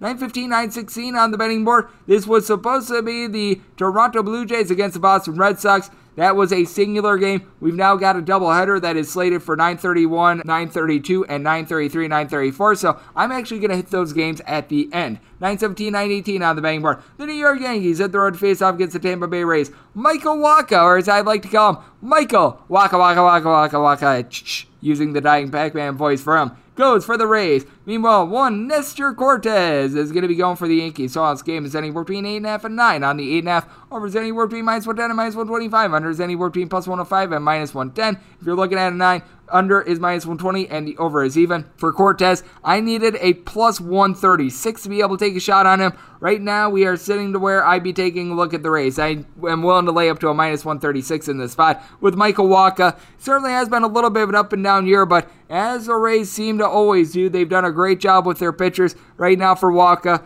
14 home runs given up in 66 and a third innings. That is far from terrific. He has given up, though, three runs or fewer in now four out of his last six starts, so he's been able to rein it in a little bit there. The deep ball has really been hurting him as he has given up eight home runs in his last four starts, but he's also going up against a New York Yankees bunch that, well, the offense has not necessarily been too terrific this year, and I think that I'm putting it very politely. Good news is Aaron Judge is back in the fold for this team, and boy, do they need him. Entered into yesterday with 21 home runs, hitting right around 280. He has been by far the best bat for this team all year long. You've got DJ LeMahieu, Giancarlo Stanton, Gio Urshela, trio of guys hitting between a 260 and a 280, and with DJ LeMahieu, 350 on base, so he's been solid there. But Giancarlo Stanton, even though he's hitting right around 260, you just need a little bit more power in general out of him. You just you're not paying a guy to give you right now, I believe it's two home runs in the month of July. He's making $300 million and he's giving you two home runs this month. It has not been good from Odor has actually picked it up a little bit for the team, but they're still trotting out there a couple men of mystery like Ryan LaMarre in the lineup. Greg Allen has actually been halfway decent for the team, but a small sample size for the Tampa Bay Rays. They pick up Nelson Cruz, a guy that's got 20 home runs. He's got a 365 on base, so he's been able to do a very nice job there. You've got quite a few guys in between, I would say about a 250 and a 265 Ji-Man Choi, Randy Arozarena, Manuel Margot are all falling in that fold along the Yandy Diaz. And with Diaz along Ji-Man Choi, both of these guys north of a 360 on base. Brandon Lowe along Mike Zunino. Neither of these guys hitting above a 225, but both of these guys a combined north of 40 home runs. Lowe 22 by himself. And for the Tampa Bay Rays, they outgun the Yankees when it comes to overall bullpen depth. You've got Aroldis Chapman, who seems to be coming back into form for the team. Jonathan Loáisiga, other than his blow up over the weekend against the Red Sox, has been relatively solid. But when you take a look at having Andrew Kittredge, Ryan Sherriff, who I think is going to be able to lower his ERA after coming off the injured list, Jeffrey Springs, Drew Rasmussen, along with Pete Fairbanks, Diego Castillo, list goes on and on. This team is going to be amazing with that regard. And then when you take a look at Nestor Cortes, has been able to do a good job in a small sample size as a starter. In his two starts, he winds up giving up one combined run over the course of seven innings. He has been good as a reliever. Buck 97 ERA. Here's a question though: How long is he going to be able to go?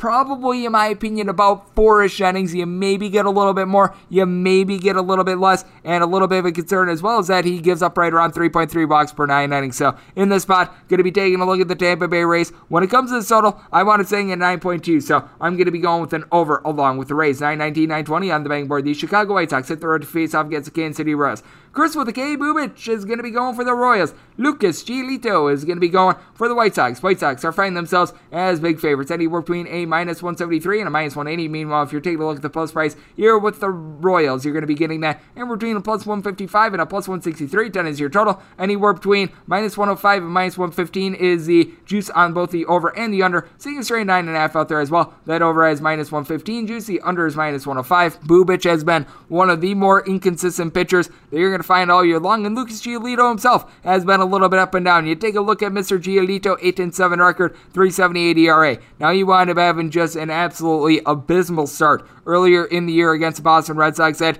did throw his numbers in for a little bit of a loop, especially his road numbers. One inning, he gave up eight runs, seven of which were earned. That was just absolutely terrible. You take a look at what he's been able to do here in the month of July in his last three starts. He has actually been very good, giving up a combined four runs in those last three starts. Team winds up going two and one as he winds up giving up one run in six innings against the Brewers, and then the Brewers, I think after he wound up going out of the game, wound up putting up a touchdown minus the extra point after that. If you wind up throwing out his start against the Boston Red Sox earlier in the year, this is someone that has a road ERA that's hovering right around a 3 5 ish, so he's been able to do a solid job of holding down the fork, giving up a little bit over a home run per nine innings. Overall, opponents starting at 222 off of him, and then for Bubic, 472 ERA. Deep ball has really been hurting him. This is a gentleman that's giving up just under two home runs per nine innings. You take a look at the recent form, hasn't necessarily been too bad, and overall at home, he's been good. He has made five starts, nine total appearances at home, 2 0 record, 307 ERA, giving up three home runs in 41 and a third innings. Opponents starting about a 250 off of him. That's a little bit high end.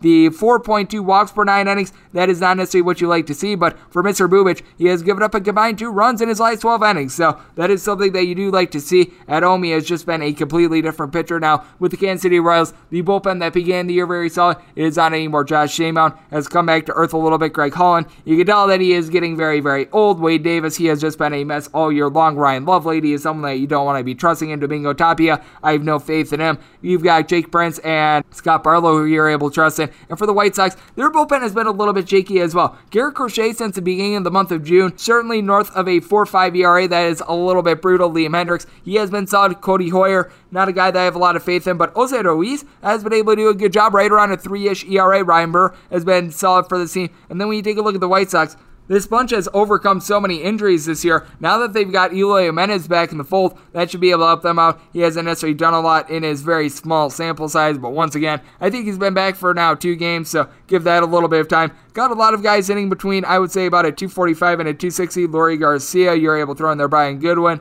Andrew Vaughn, Jose Abreu as well. Abreu's in the top five when it comes to ERA. He's been able to belt out 18 home runs. Tim Anderson, batting champ from 2019, hitting a 300 for the team. And then for the Kansas City Royals, Jorge Soler, six home runs in the team's last seven games. This has come from absolutely nowhere whatsoever. He's been able to pick it up, and then you've got Whit Merrifield, Andrew Benintendi, along Nicky Lopez. You're able to throw in there Hanser Alberto. All guys in between a 265 and a 280, so a lot of guys are able to get on base. Salvador Perez is in that fold as well, and for Perez, he has been able to give the team 23 home runs and north of 60 RBI, so he's been solid with that regard. And for the Royals, this is a team that they actually started out the year really well, went as cold as ice in the months of, I would say, June into middle July. And ever since then, going into yesterday, they had won five straight games. It feels like they've got a little bit of mojo on their side. Needed at least a plus 163 to take a shot on them. Westgate currently has a plus 163, so I'm going to be taking a plus money price here on the Royals. Set this all 9.2 as well, so we're going to be diving under along with the Royals. 921, 922 on the betting board. The St. Louis Cardinals at the road to face off against the Cleveland Indians.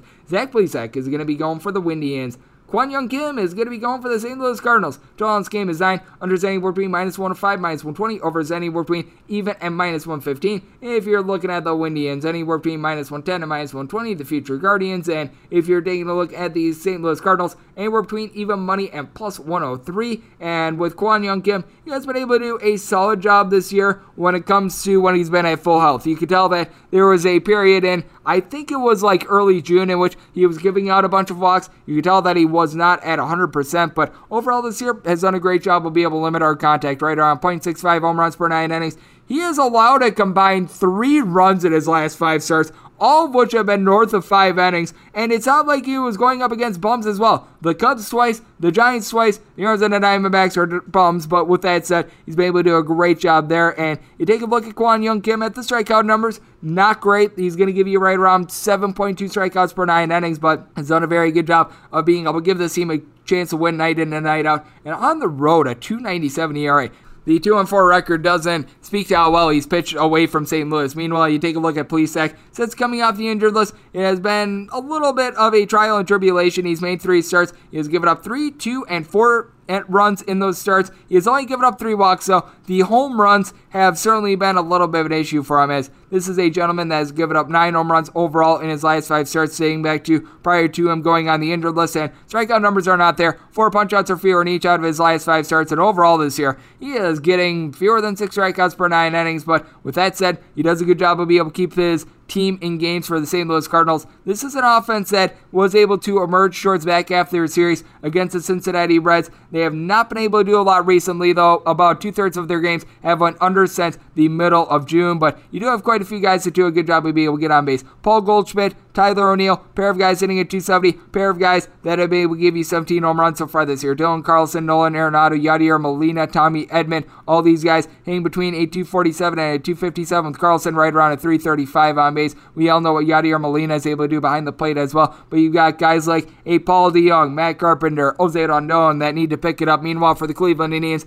the offense has actually been able to do a halfway decent job. Amed Rosario, Jose Ramirez, Harold Ramirez, along with Franmil Reyes, lying between a 254 and a 265 for Jose Ramirez, along with Franmil Reyes. These guys have been able to do a good job of being able to supply the boom. Jose has been able to give you 21 home runs. Franmil Reyes, 17 home runs, but more impressively than that, he's averaging about a home run every 12 and a half at bats. So he's been able to do a nice job of being able to hold down the fort. Now you need to get a little bit more on the bottom of the lineup. Bobby Bradley, Roberto Perez, new outfielder Daniel Johnson, Yu Chang. These guys are hitting a 210 or lower, but with the Indians. I do like their bullpen a little bit more in this spot. You've got James Karinchak along with Emmanuel Clase, who have been very good for the team all year long. Cal Quantrill has been elevated to the starter's role, so you've seen Nick Sandlin come into more appearances and has been solid in those now. Nick Wittgren, not necessarily having a great year in general. And for the St. Louis Cardinals, you've got a couple trustworthy relievers. Giovanni Gallegos, Genesis Cabrera, sub three ERAs with them, and Alex Reyes has been absolutely amazing for this team. I will say Ryan Helsley has been able to step up. Meanwhile, Gallegos and Cabrera, they're starting to sink a little bit. TJ McFarland, not a guy that I have any faith in whatsoever, as well. The Millers, Andrew and Justin Miller, these guys have not necessarily been too terrific so far this year. So a little bit of a worse repeat situation. I do like the way that Harrison Bader has been able to come on for the team, and Adam Wainwright was able to lend a very good start yesterday. But I think that Plesac is going to be able to do a good job of keeping the ball in the yard in this spot. I wound up setting the total at 8.4 as a result, so we're going to be going under and made the Indians a minus 124 favorite. So going Indians and under here. 923, 924 on the betting board. The Oakland A's road to face off against the Slam Diego Padres. Blake Snell is going to be going for the Pods. Manaea is going to be on the bump for the Oakland A's. Oakland is finding themselves as underdogs here. You're going to be getting them anywhere between a plus 123 and a plus 132. Meanwhile, if you're looking at Slam Diego, you're going to be getting them anywhere between minus 133 and minus 150. Seeing some shifting numbers as I do this, as the total is 8 over and under. Anywhere between even money and minus 120. So you've got quite the range there. And when it comes to Blake Snell, this has been a man that has been masterful at home. He's looked like a Cy Young candidate at home. On the road, he has been absolutely terrible, and you want no part of him when he winds up hitting the road. But still, you take a look at what he's been able to do at home so far this year. A sub 2 ERA, the strikeouts per nine is just absolutely blowing you as away as well. He's given you north of 12 strikeouts per nine innings whenever he's been in San Diego. Three home runs given up in 37 to two thirds innings. Opponents are a buck 67 off of him. 802 ERA on the road, so very different there. Meanwhile, you take a look at Sean Manaea. He has been incredibly consistent for the Oakland A's. He deserves better than a 7 6 record, and the team has lost three out of his last five starts, but that's not necessarily his fault. All of these starts in which he wound up losing, team wound up putting up three runs or fewer in support of him, and they have scored more than four runs in just two out of his last seven starts. So the Oakland A's have been playing a lot of unders when Sean Manaea has been on the mound, but you take a look at him on the road. 3 and 4 record, but at 294 ERA across nine starts has given up five home runs in 52 innings, and opponents are at 212 off of him. So he has certainly done his part. And the Oakland A's have a very good bullpen. Deolis Guerra has been able to give you some good innings. Jake Diekman has been solid. Yusmeiro Petit has been up and down, but Sergio Romo has been able to do a very good job ever since having a rough go of it in the first month, month and a half of the season. Lou Trivino,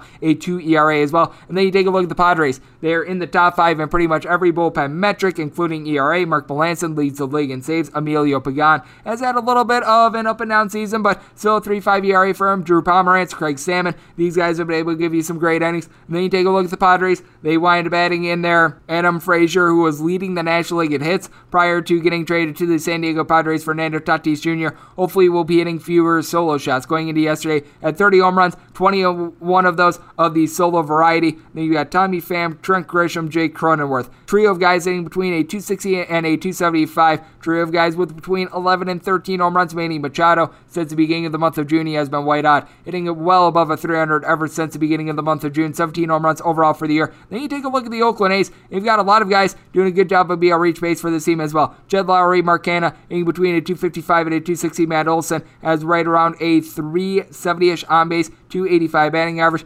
27 home runs. Ramon Laureano's gone deep 14 times for the team. Now, you do need a little bit more when it comes to the batting average of Sean Murphy, Seth Brown, and Matt Chapman, but all these guys have been able to give you approximately 12 home runs. No more, no less this season going into Tuesday as well. So you've been able to get a little bit of something there with Manaea. I think that he's going to be able to deliver a relatively solid start here. I need a plus 146 to be able to take a shot here. The numbers continue to get better and better on the San Diego Padres, so I'm going to be looking at them on the money line, getting them at minus 133 with how dominant Saul has been in San Diego something that appeals to me. Also wanted Saul at 7.7, so going under along the Padres. 925, 926 on the betting board. The Miami Marlins hit the road to face off against the Baltimore Orioles. Jorge Lopez is going to be going for the Royals. Jordan Holloway is going to be going for the Miami Marlins. Marlins were looking like they were going to be going Zach Thompson. The switch Holloway has this game completely off the board, but I can tell you right now, set the Marlins as a minus 126 favorite. Set this all at 10.2. So a 10 or lower going to be taking a look at the over. 10 and a are going to be taking a look at the under for the Baltimore Orioles.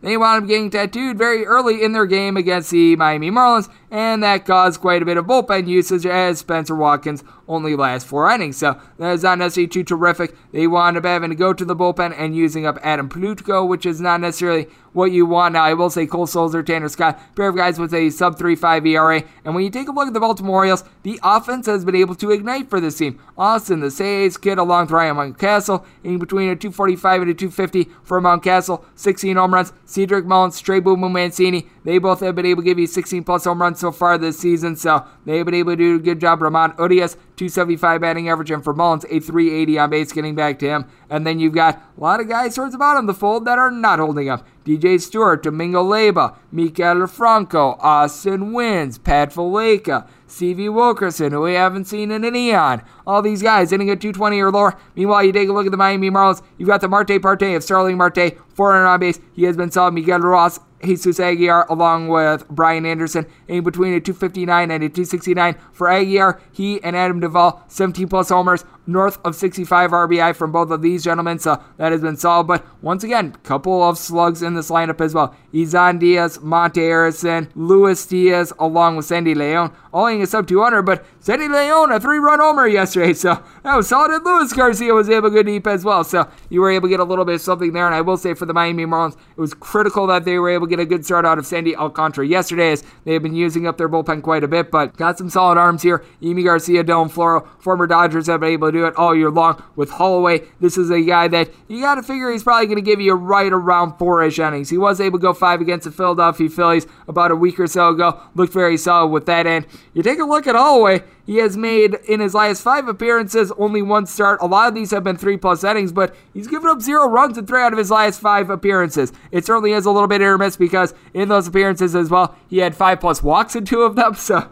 there is that. He has given up 22 walks in 33 and a third innings, but he's only given up one home run as well. So there's a good of Jordan Holloway. There's a bad of Jordan Holloway. 321 ERA. I trusted him a whole lot more than Mr. Jorge Lopez, though. Lopez is right now leading the league and losses at 2 and 12, 584 ERA. Seems like the first even a lot of times the second time through the lineup he's fine. And then the third time through he just gets completely destroyed which is why you probably want to have Dillon Tate and guys like this on standby because Jorge Lopez is able to give you three or four good innings and then he gets crushed. He has not went past five innings in each out of his last five starts. He has given up four plus runs in three out of his last five starts only given up one home run in his last five which means that he's probably due. So there's that and he's giving up right around 3.9 walks per nine innings. So i take a look at this spot like I said, wound up saying the Marlins right in that pocket of about a minus 126 favorite. 10 or lower going to be taking a look at the over 10 and a half. Are going to be taking a look at the under. 927, 928 on the betting board. Got my New York Post play today as the Arizona Diamondbacks hit the road to face off against the Texas Rangers.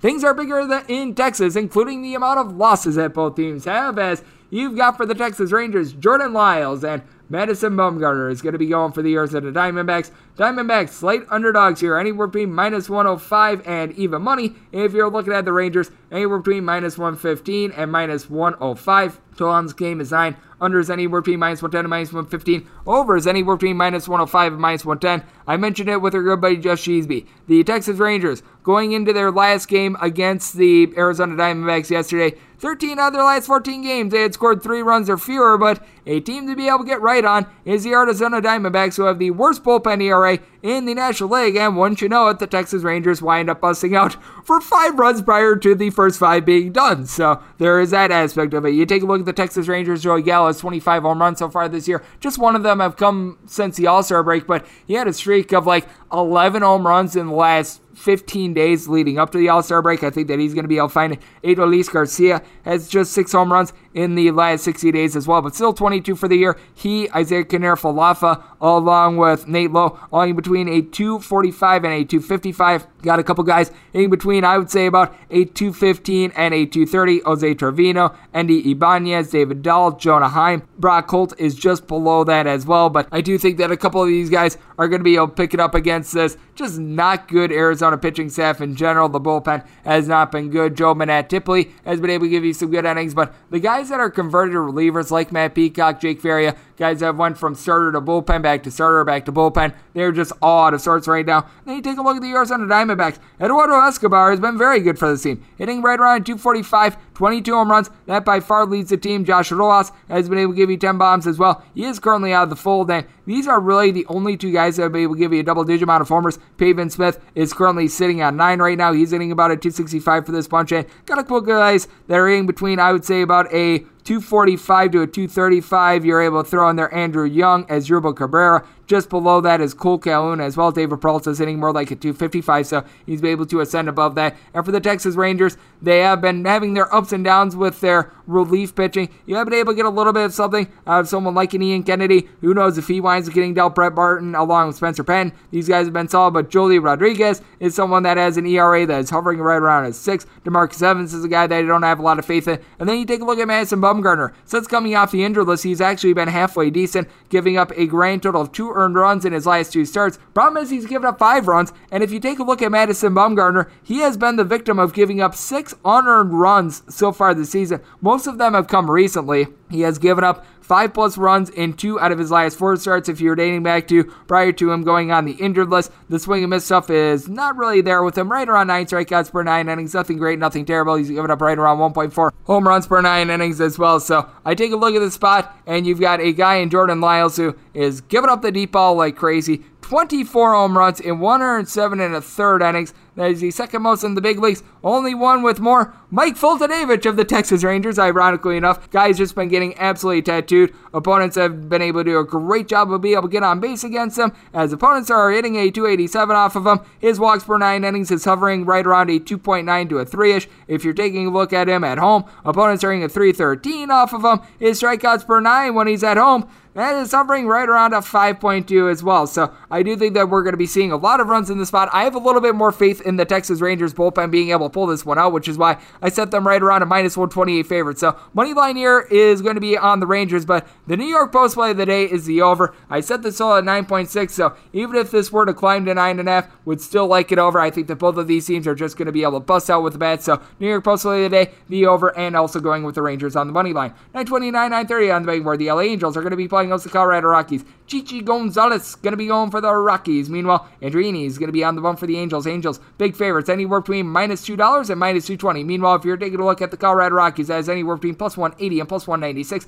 9.5 is your total. Under is anywhere between minus 110, minus 120. Over is anywhere between even a minus 110. For Chichi Gonzalez, it has not been a good year for him so far this year, and it just seems to be getting worse and worse. He's got a 6.06 ERA. He's given up 1.6 home runs per nine innings. Not necessarily giving up a lot of walks, but opponent's batting average off of him is pretty stinking high at a 3.02. If you take a look at him on the road, 6.70 ERA. He's made 10 total appearances on the road, one in five in those, giving up 12 home runs in 47 innings. That's a problem when you're going up against Shohei Ohtani, who entered into yesterday with 76 RBI, 35 home runs, leading the league there. You've got Jared Walsh, who's been able to do a great job all year long as well, north of 20 home runs, wound up getting the day off yesterday, but he's been able to do a good job for the team. Phil Gosselin is hitting about a 295. Max Stassi, along with David Fletcher, are hitting right around a 300. And for Fletcher, really since the beginning of the month of June, he has been able to hit well above a 330 now. Got a couple guys like a Juan Lagares, Jack Mayfield, Kurt Suzuki hitting below a 230 for the team, but Mayfield has hit a pair of home runs over the last seven days. You've been able to get some good production out of Jose Iglesias hitting at 285. Then you take a look at the Colorado Rockies. At home, this is a bunch that's sitting at 275. They've got the best home batting average out there in the big leagues. Heading into yesterday, 204 road batting average. That is the worst out there in the big leagues. Guys like Brendan Rodgers, Josh Fuentes, Ryan McMahon, all these guys see massive dips when they go home to road. CJ Cron has 14 home runs so far this year. 11 of them have come at Coors Field. Now, I will say for Charlie Blackmon, on the road, he's been able to right around 300, so he's been relatively solid there. And for the Colorado Rockies, you've been able to get a little bit of something out of the bullpen out of Mychal Givens. He's been able to do a good job of giving you some scoreless innings for a bad pun there, but guys like a Zach Rosscup have not necessarily been too good. Tyler Kinley, north of a 5 ERA with him as well. Justin Lawrence has not been able to put it together, so list goes on and on there. Meanwhile, you take a look at the LA Angels. Raisel Iglesias has been able to do a tremendous job as a closer. Now, you're using Jose Quintana out of the bullpen, and you are using Dylan Bundy as well pair of failed starters who are not doing a good job out of the pen. Steve Cishek, he's been able to give you some good innings. Junior Guerra is not. So with the Angels, it's ups and downs with them, but did wind up making them a pretty good favorite here, a minus 173. If you're taking a look at the run line, I'm seeing this anywhere between a minus 110 and a minus 115. I actually feel good enough to take the Angels on the run line. I wound up saying this more around a minus 122 personally, so I'm going to be looking at the run line. Didn't see as much value on the money line, and it did wind up saying this total at 9.2. So this is a spot in which I am going to be taking the Angels on the run line, and I'm going to be taking this total under because I do think that Andrew Heaney is going to be able to give you a good start. Now, with Heaney, he has been up and down so far this season because he's a guy that has a 5 ERA as well. But the good news is, for one, he's going up against the Colorado Rockies, so that should be able to help him out. Give it up right around 1.5 home runs per nine innings, but his strikeouts per nine, that's right around 10.8 ish. His walks per nine is right around a 2.9, so he's got good peripheral numbers. I think that he's been getting a little bit unlucky. He has given up three runs or fewer in all but two of his starts ever since the beginning of the month of June as well. And if you really want to date it back, he has given up three runs or fewer in now seven out of his last nine starts, being backed up by a bullpen that has been better. And going into the game on Tuesday, the team had given up a combined five runs in their last three games. That is the fewest runs that they've given up in a three game span all season long. I do think that they're coming into form. So we're going to be taking the under along with the LA Angels on the run line.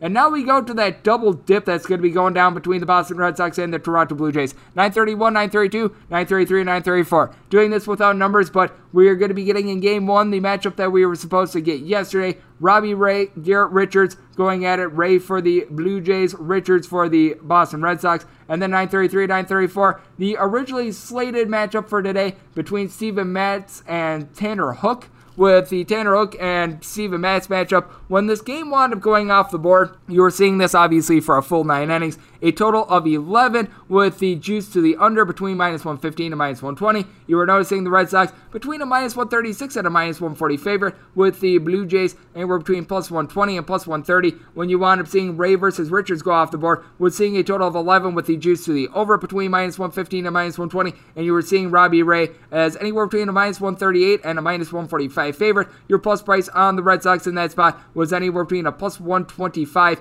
and a plus 132. I want to making it to where I was going to be able to take the Boston Red Sox yesterday because I wanted saying the Red Sox in that Robbie Ray versus Garrett Richards matchup at a plus 128 for the Boston Red Sox. So that is something that I'm going to be taking a look at once again in this matchup. Now, you do have to recognize that when it comes to these seven inning doubleheaders, you're probably going to be seeing a little bit less of these bullpens, but I do think that the Reds bullpen is going to be able to give them a little bit of an advantage. And for Robbie Ray, one bad hit can really cost them because with Robbie Ray, this is a guy that he's giving up just under two home runs per nine innings. Now, he's been able to do a great job of being able to limit the walks. For his career, giving out right around four walks per nine innings this year has been more like 2.3. So I give him a lot of credit there. But when you take a look at this Boston Red Sox bullpen, Garrett Whitlock is someone that's able to give you multiple innings if Garrett Richards gets destroyed in. I do think that he's going to give up quite a bit. A one 63 whip. You take a look at opponents' batting average so far this year, it has been very high, especially at Fenway. With regards to his home and road splits, Garrett Richards, 655 home ERA in seven starts. Opponents are at 357 off of him. Overall for the year, opponents are at 294 off of him, and he has been giving up right around 4.2 walks per nine innings. But Garrett Whitlock is able to give you some good innings. Adam Ottavino is going to be rested and ready to go in this one. You've got to feel like you're able to get something out of Phillips Valdez if needed as well. And for the Boston Red Sox, this is a lineup that is very lethal. You've got JD Martinez along Xander Bogaerts, a pair of guys with 15 plus home runs, a pair of guys that are able to hit 300 plus. So I do like what you're getting there. I also do like the fact that you've been able to have Rafael Devers really be able to bust out 27 home runs. He is right now leading the league with 81 RBI, 354 on base. And then you've got a lot of guys towards the bottom of the fold, like a Christian Vázquez, Hunter Renfroe, guys like this, in between a 250 and a 265. And then you take a look at the Toronto Blue Jays. We all know what Vlad Guerrero Jr. is able to do. This man is hitting a 330 with north of 30 home runs. George Springer has been able to pick it up a little bit as well. Bo Bichette along Teoscar Hernandez. Pair of guys hitting at 296. Pair of guys with 15 plus home runs. Randal Grichuk is hitting at 255. He's been able to go deep 18 times as well. Reese McGuire hitting at 275 as well. So got a lot of good pieces there. But with the Blue Jays, they have been hurt by injuries out there in the bullpen. Still without AJ Cole still without Julian Merryweather, but you have been able to get some good production out of Tayler Saucedo. He's got a sub 2 ERA, like what I'm seeing there. Trevor Richards has been able to step up ever since getting traded away from the Milwaukee Brewers. Adam Cimber is a guy that overall for the year has a 244 ERA. They acquired him from the Miami Marlins. He's been able to do some good stuff, but I do think that in this Richards versus Robbie Ray matchup, I wound up setting it for a full nine inning game with Robbie Ray being a minus 128 favorite. I'm going to give them a little bit more credit here. I want to making Robbie Ray minus 134 cents. You're going to see a little bit less of the bullpen here, but like I mentioned with Robbie Ray, the home run numbers are a little bit concerning. And with both of these matchups, I'm setting it to where a 7.5 or lower is going to be a take on the over, 8 or higher going to be a take on the under in Houck versus Steven Matz. I've right now got Tanner Houck as right around a minus 137 favorite, which means that I'd be willing to take the Blue Jays here if I'm getting a plus 138 or better. With Matz, he has just been up, down, and all around. You don't know what you're going to be able to get out of him. In five records so far this year, he's given up right around 1.35 home runs per nine innings. His walks per nine is right around two and a half. But you take a look at his last five starts, and it has been an adventure. Gives up one run in five and two thirds innings against the Boston Red Sox. Gives up four runs in two and two thirds against the Seattle Mariners. Gives up four runs in four innings against the Baltimore Orioles. Five scoreless against the Texas Rangers, and then gives up two runs in five and two thirds innings against the New York Mets. You just don't know what you're going to be able to get out of him night in and night out. And for Tanner Houck, he hasn't necessarily made a lot of starts, has an 0 2 record, but I mean, he's made two long relief appearances and three starts so far this year. He's got a 250 ERA. Has been able to do a good job of being able to keep the ball in the yard, giving up one walk and four home runs across 18 innings so far this year. If you look at his career, and these numbers are a small sample size, but 35 career innings between last year and this year at the big league level has given up two home runs and has 44 strikeouts. Now, I recognize that at AAA, he hasn't necessarily been as great, but this is a spot where I default to Tanner Houck. I think that he's going to be able to do a good job in this spot. He's backed up by a solid bullpen. I think that he's going to be able to give the team five strong. The Boston Red Sox are going to be able to eat the last two from there, something that you really can't do as easily with Steven Matz. So, Red Sox are a minus 137 favorite in Houck versus Matz. Richards is a plus 134 underdog. Robbie Ray, a minus 134 favorite in that matchup. And when it comes to the total in both of these games, 7.5 or lower, going to be taking a look at the over. 8 or higher, are going to be taking a look at the under. And that'll wrap things up for the Baseball Betting Podcast on this most wonderful Wednesday. A big thanks to our good friend Geoff Sheasby, aka the old man who bets, for joining me in the last segment. If you like what you're hearing from this fine podcast, the Baseball Betting Podcast with Greg Peterson, you're able to subscribe wherever you get your podcasts Apple Podcasts, Google Play, Spotify, Stitcher, and TuneIn. If you have a question, comment, segment idea, what have you for this podcast, one or two ways we fire those in. First one is my Twitter timeline at JarenScorty1. Keep in mind, letters EM they mean does not matter, so always send these into the timeline. Other ways, find an Apple Podcast review. If you rate this podcast five stars, it is very much appreciated. And then from there, you're able to send your questions, comments, segment ideas, what have you, into there. Always appreciate you guys sitting in. Going to be coming at you guys every single day throughout the baseball season, which means coming at you guys once again tomorrow. Thank you so much for tuning in.